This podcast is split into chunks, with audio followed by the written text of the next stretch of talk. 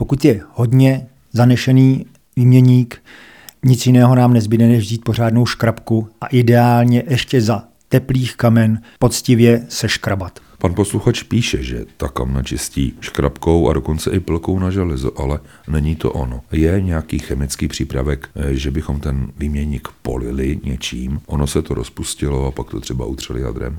V žádném případě nepoužívat chemikálie. Pozor na nahromaděné výpary, které by mohly způsobit velmi nepříjemnou situaci. A co takoví pomocníci, kteří jsou teď běžně na internetu, že při topení je hodíme do kamen, oni usuší saze, dehet, který vznikne ve spalinových cestách a ten potom spadne buď do komínové šachty, anebo do vlastních kamen a tam schoří.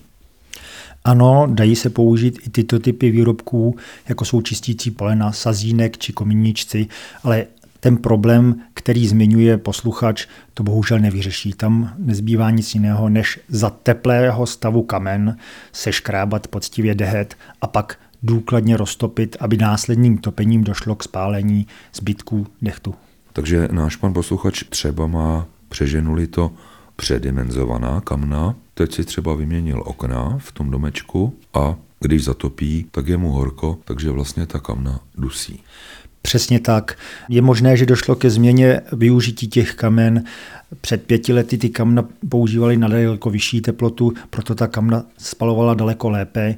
Po dobu těch zmíněných 12 let se nanesla určitá inkrustace a došlo k takovému problému. Když budu správně topit, dojde k tomu také, anebo budou ta kamna čistá? Já mám krbovky s výměníkem čistá. Ve vašem případě pravděpodobně dochází k tomu, že kamna jsou dimenzová správně a navíc eh, ta kamna s výměníkem by měly být lehce poddimenzována, to znamená, že se mají hnát do výkonu, aby nedocházelo k zanešení výměníků. Takže můžeme našemu posluchači doporučit asi to, aby to byl opravdu suchým dřevem, aby si nechal kamna prohlédnout kominíkem. On mu řekne, že je třeba má předimenzovaná a že zbytečně dusí, anebo nemusí mít v pořádku spalinové cesty. Přesně tak. Je třeba pracovat s kamny s teplovodním výměníkem, tak jak jsme zmínili.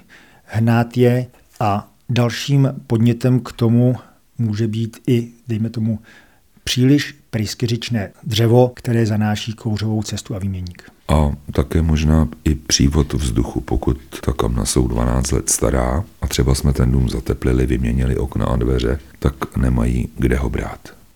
Souhlas. Každé hoření potřebuje svůj objem kyslíku a v případě, že byl zateplen dům anebo škrtíme hoření, dochází k pomalému hoření, kdy ve spalinové komoře vzniká dým a ten se následně usazuje v podobě dechtu či sazí. Bohužel to všechno nevíme, takže snad jsme alespoň našeho posluchače navedli, jak na to, ale asi tu pilku na železo bych nepoužíval. Pilku na železo určitě ne, opatrně, abyste nepoškodili nebo nepropíchli dokonce výměník.